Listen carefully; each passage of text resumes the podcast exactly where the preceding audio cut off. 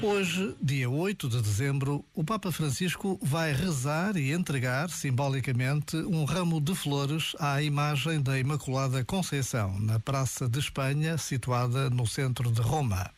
Este monumento foi criado em homenagem ao dogma da Imaculada Conceição, proclamado pelo Papa Pio IX em 1854. Basta esta breve pausa para nos recordarmos do significado deste feriado religioso que nos traz ao coração a jovem menina Maria, mãe de Jesus.